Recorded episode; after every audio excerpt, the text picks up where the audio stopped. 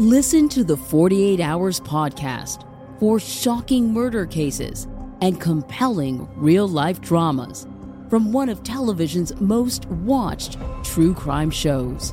Go behind the scenes of each episode with award winning CBS News correspondents and producers in Postmortem, a weekly deep dive. Listen to 48 Hours wherever you get your podcasts. Hey, bestie, it's Maggie. We're coming up on one year of Unstable Topics, the podcast. To celebrate, Sarah and I are each picking our favorite episodes from 2023 to reshare with you. I don't know what she's picking, but my choice was easy. Episode 52 We're a Knock-Off Juicy Tracksuit. This episode first aired in the summer, and I remember listening to it on a plane ride home with my family. Even though I was a part of recording it, when I was listening to it, I kept audibly giggling because it is super silly. There's a Putin on the Ritz that makes me laugh every time I put Parmesan on my pizza. There's a fact from Sarah that legitimately surprised me more than anything she's ever done for me, including sending me a singing telegram chicken unannounced on my birthday. It is a good one, and I hope you enjoy this re airing of episode 52. It's Unstable Topic with Sarah and Maggie.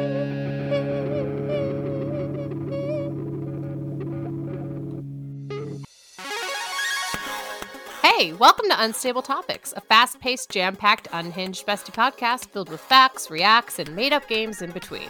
We're your hosts, Sarah And Maggie. and we're excited for you to join our best friend hangout, where we surprise one another with things we find interesting or hilarious just to see how the other will react. Our friendship might be totally stable, but you never know what your bestie might throw your way to knock you off your game. So come shake things up, learn something new, and laugh along with us. This is Unstable Topics. Hey, bestie. Hey, bestie. So recently we released our uh, Yard of the Month teaser. And when we filmed that, something that I felt was very unstable was uh, this juicy track suit knockoff that I had to find because it's very much like on brand. This film is happening in 2004. This was, you know, key pop culture moment.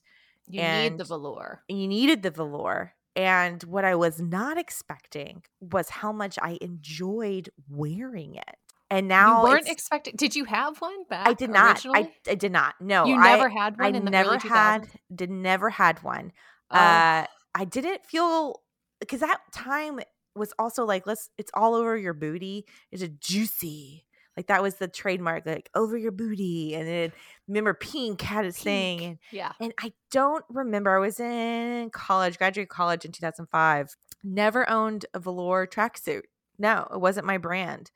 And so now I'm like, this is kind of comfortable. It could be your brand now. I don't. I think it might have to be. It is this this fall when the weather cools down, Yeah. and then early spring, you're gonna pull that out, and you're Oh, gonna Yeah. Um, it's just a joke, like just walking around your house, and then you're gonna be like, I just, I just gotta go to the grocery store, and then before you know it, you are a cool mom. Oh my gosh, I cannot wait. I cannot wait to walk Walter up to school in this velour tracksuit and all the moms be like, wow, I feel like I can now wear my velour tracksuit out in public too. And so the next day, there's more velour tracksuits because Mhm. it's coming back, fortunately or unfortunately, wherever you stand on that equation. I think for when it comes to comfort, listen, we went through a global pandemic, and we decided that we can wear sweatpants whenever we want. Mhm. And I think as a society, we have decided that if it's comfortable, you should wear it. And it is objectively true that velour tracksuits are comfortable. And therefore, here hereunto forth, you should be able to wear a tracksuit. It is stated, it is fact. I completely agree. The only my only caveat is that they're a little too low for me. I I Oh, I was mhm. reluctant to get into the high waisted trend that started what like a decade ago now. but know, once you did, But once I did and became a mother, I'm like, this is very nice for me and my body. Mhm. I'm not into this super high because my body proportions, that style does not work for me. But this juicy knockoff that I got on Amazon, by the way, came with the top and the bottoms for like 30 bucks. It's like, get it. I'm like, wow. It actually makes my booty look good. I'm like, I'm like digging it. And it's pink, you know? And I like you said, I think this might be my new brand. And you know what you just need is since they're not high waisted, you just need like a fitted white tank, like Mhm. a long, an extra long tank Mm-hmm. that goes down and, you know, like that feel, that Yeah. early 2000s feel. Absolutely. I'm so happy for you. I for feel like discovery. Thank you. Thank you. Uh I'm waiting for you to get yours because I think that comes next. And then I'm waiting for us to then we'll have a photo shoot in our And- tracksuits because Yeah. we did do a photo shoot in tutus. And I feel like this is just an evolution of that.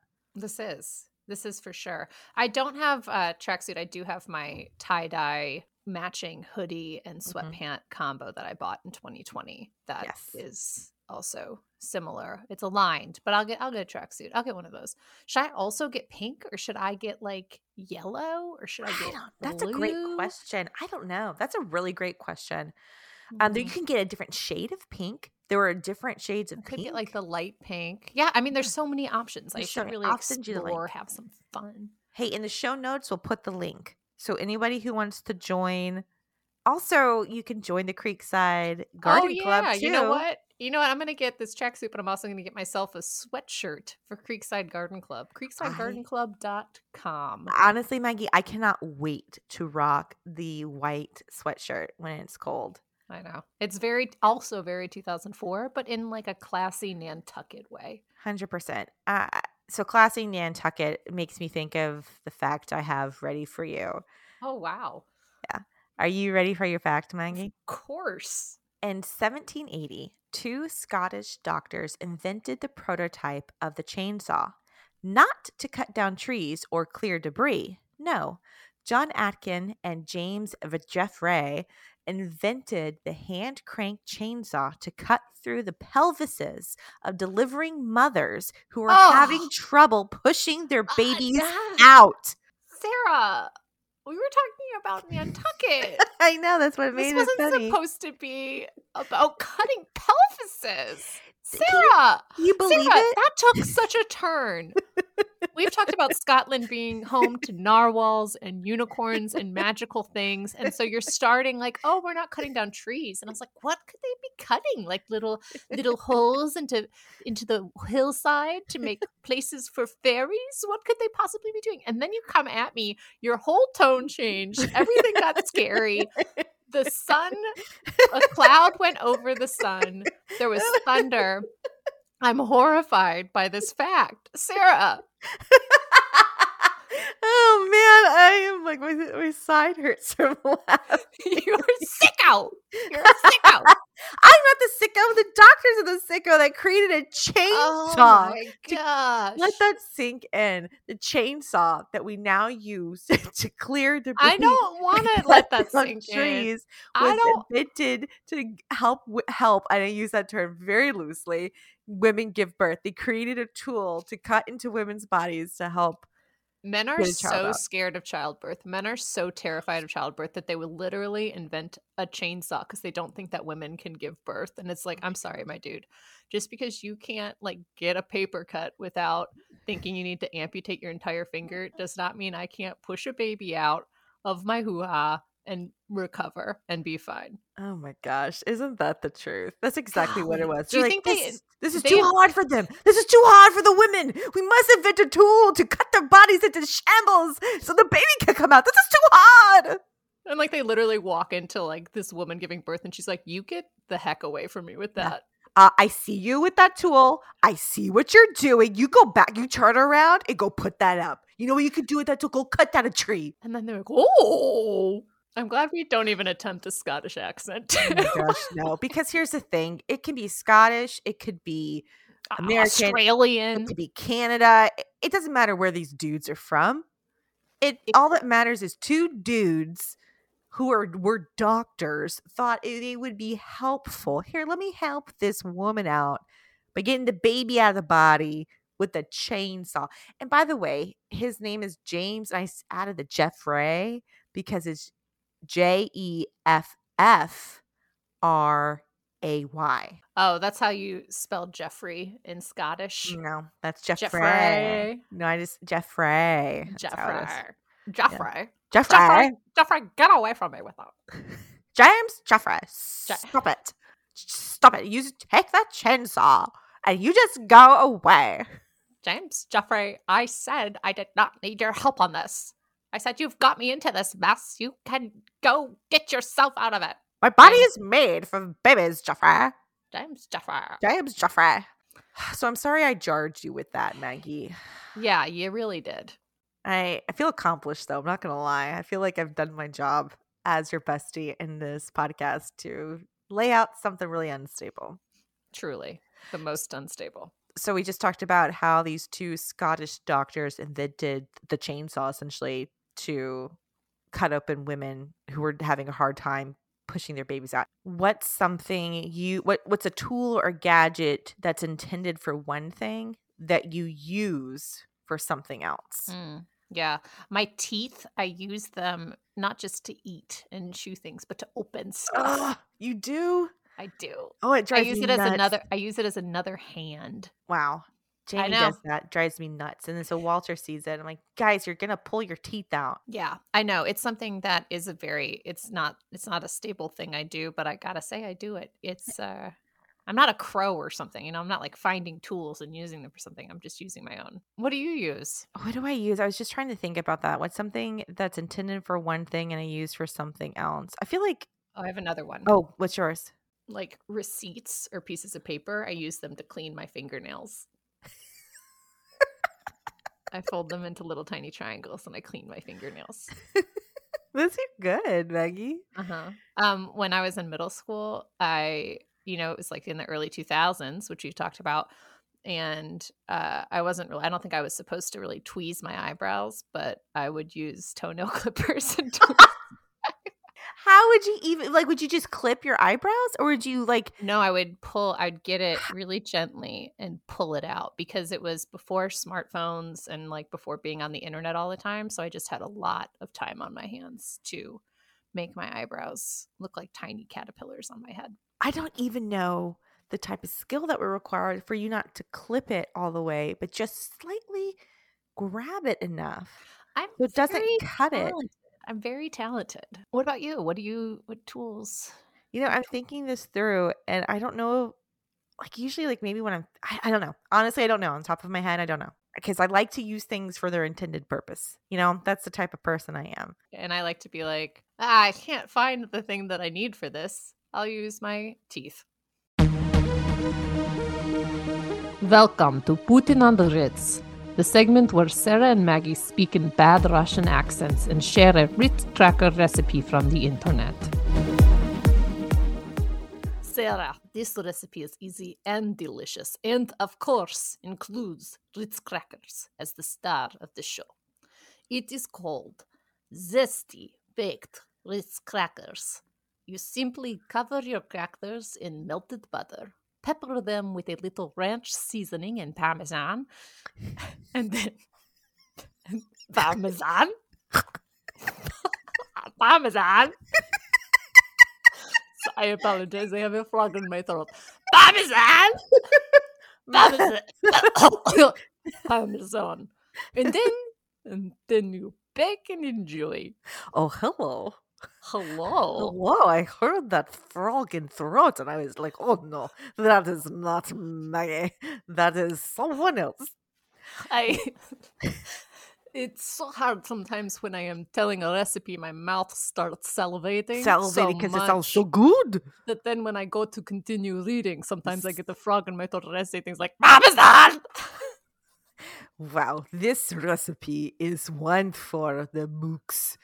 Yeah. Yes, yes. yes, It's one that would warm me up in the cold, but also a nice treat for afternoon because it's so simple. It's so simple. So simple. So simple. It's just really three of my favorite things. It is a four of my favorite things. The Ritz cracker, which we love. It is the butter, which make everything better. Butter So is better. better. Butter is better. Ranch seasoning, Ranch seasoning. which delicious. Yeah. And then, of course, Parmesan. Wow. Have you tried this recipe? I wonder no. if the Parmesan cheese, if it's if it's because it's so sharp, yeah, it's Ah, so yeah. sharp with the ranch. It makes it nice and like a good flavor meld in mouth. Like if Mm. you will use a Gouda, it will be too too loose. You know, Yes, the yes. Parmesan is really more of a of a a sharp sharpness. Sharpness. The parmesan. the parmesan is so delicious because it's like a sprinkling, like just a little snowflake. Gouda's too heavy, too heavy. mozzarella too Gouda, stretchy. The, the sound of Gouda is so heavy. heavy It- heavy on your throat. It's Gouda. Yes, I yes. have, yes, Gouda uh, is good, but not It's for good, this, not for not this for this. recipe. I'm very excited for Ritz to give us money for promoting their crackers with all these delicious ingredients. Yes, yes. Everyone go home and make zesty baked Ritz crackers with butter, Ritz crackers, ranch seasoning, and parmesan. And let us know what you think. Does this sound yummy? Da. Maggie, are you ready for your fact? I am.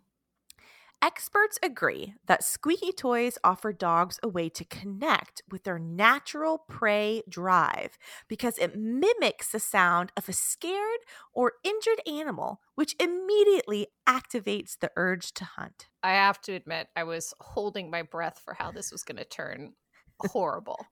and it didn't. I, I kind of knew that. I knew that.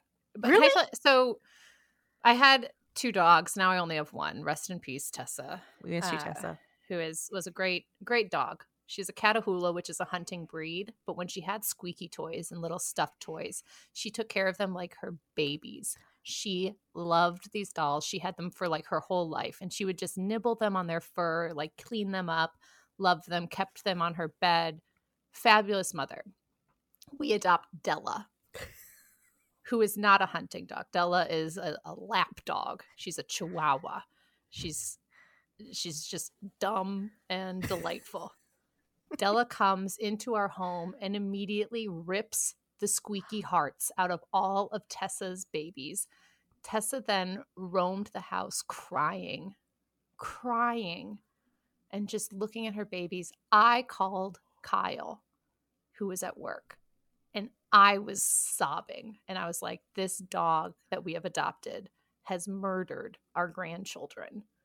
And honestly, it was so devastating. Tessa has since gone on, crossed the Rainbow Bridge. I hope that she is reunited with her stuffed babies. Della is still alive, still wreaking havoc in our lives, pooping and peeing places she shouldn't, just being, you know, this this princess of a puppy. Wow. Anyways, I, I don't really have a lesson or moral to that. That it's just is- really depressing. That see, look, I I my fact was, you know, fine. You were holding your breath. I should have been prepared for that story. I didn't realize Della had had done that. That's so sad. I will say that the one of the f- initial facts was like they put squeaky toy squeaks and toys for dogs to mimic the sound their prey makes when they catch them. right. Yes. yes. And I'm like, that's too harsh. Similarly, we had two dogs, Baxter and Lady Squirrel. Lady Squirrel is still with us. Baxter has gone over the Rainbow Bridge. Homeboy, man, he was mischievous to a T, and he was very much like Della. If there was a squeaker in it, you know what that dog would do? Tear it apart. Tear it apart till he got that little squeaker out, and then he just walk around the house with the squeaker squeaking it. And Lady Squirrel doesn't want anything to do with anything. Yeah, she's like, just let them live. Like, what do you? T- we're domesticated animals. Lady Squirrel is not allowed on one of the couches. And by not allowed on, I mean if we're not home, she obviously gets up on the couch. But we're home and we're in another and in, in another room, she's obviously up on that couch. But the moment we walk into that room and see her, we get her off the couch. And then when that happens, she goes into this leather this leather recliner that we specifically bought for Jamie for his first Father's Day. Jamie does not sit in that chair anymore because our dog, Lady Squirrel, sits in it. It's her throne. It's her throne. And 100% she's like, We have the good life. I sit in this recliner all day. I go outside when I when I demand it. I get fed. I don't need to be chasing fictional creatures, little stuffed animals, pretending that they're gonna what harm me. That my Yeah. that my people want this. No, No. No. Lady Squirrel and Lady Squirrel has some sense about her. Oy vey, that dog, man. So we established that this squeak and these toys kind of gets a dog thinking it's Hunting. hunted. What's a sound, Maggie, that sets you off? Like gets me wanting to hunt things. Ah, it can be hunt things or agitated or excited. Mm. I would say like a sudden scream out of nowhere. Like if my kids are playing and then all of a sudden I hear like, yeah! And it's like maybe a little exaggerated, like doesn't fit. The Mhm. scream doesn't fit the crime. Yep. That gets me, that gets my blood pressure up, Right. you know, for sure. I would say that, that, and it's similar to like a dog toy squeak, you know, it's like Yeah. a small creature making a loud noise as Uh-huh. if it is being hunted. And that makes me be like, "Ugh." Yeah. Mine is when my husband chews cereal or anything crunchy too closely to me. Mm, That mhm. sound, I'm like, it gets, it makes my blood boil and like the back of my neck hair stand on edge because I'm just like, stop it, stop it, do not. Is it the is it the crunch or is it the crunch mixed with the the liquid? It's all of it. It's the sound it makes when you put the food in your mouth because there's like a gasp of air, you know, the because I'm putting food in my mouth. Then the crunching, but it's echo chamber within your cheeks. Mm, So mhm, it's mhm. not like a clear, like cute chip bite. It's like this, "Nom, nom, nom," and then it's like all of it together, the lips moving, and I'm like, it's just too much for any one person to handle that sound. I get it. I get that for sure. I love my husband, but just don't chew next to me. Yeah, go chew in the other room on your leather recliner. That's it for this episode. Wasn't that fun? Now it's time for you to subscribe and follow. And share this episode with a friend. Ooh, maybe even your bestie. Find us everywhere online at Unstable Topics, and for more antics, visit us at the Monthly Junk. Bye. Mm, Bye. Peace. You're listening to the Geekscape Network.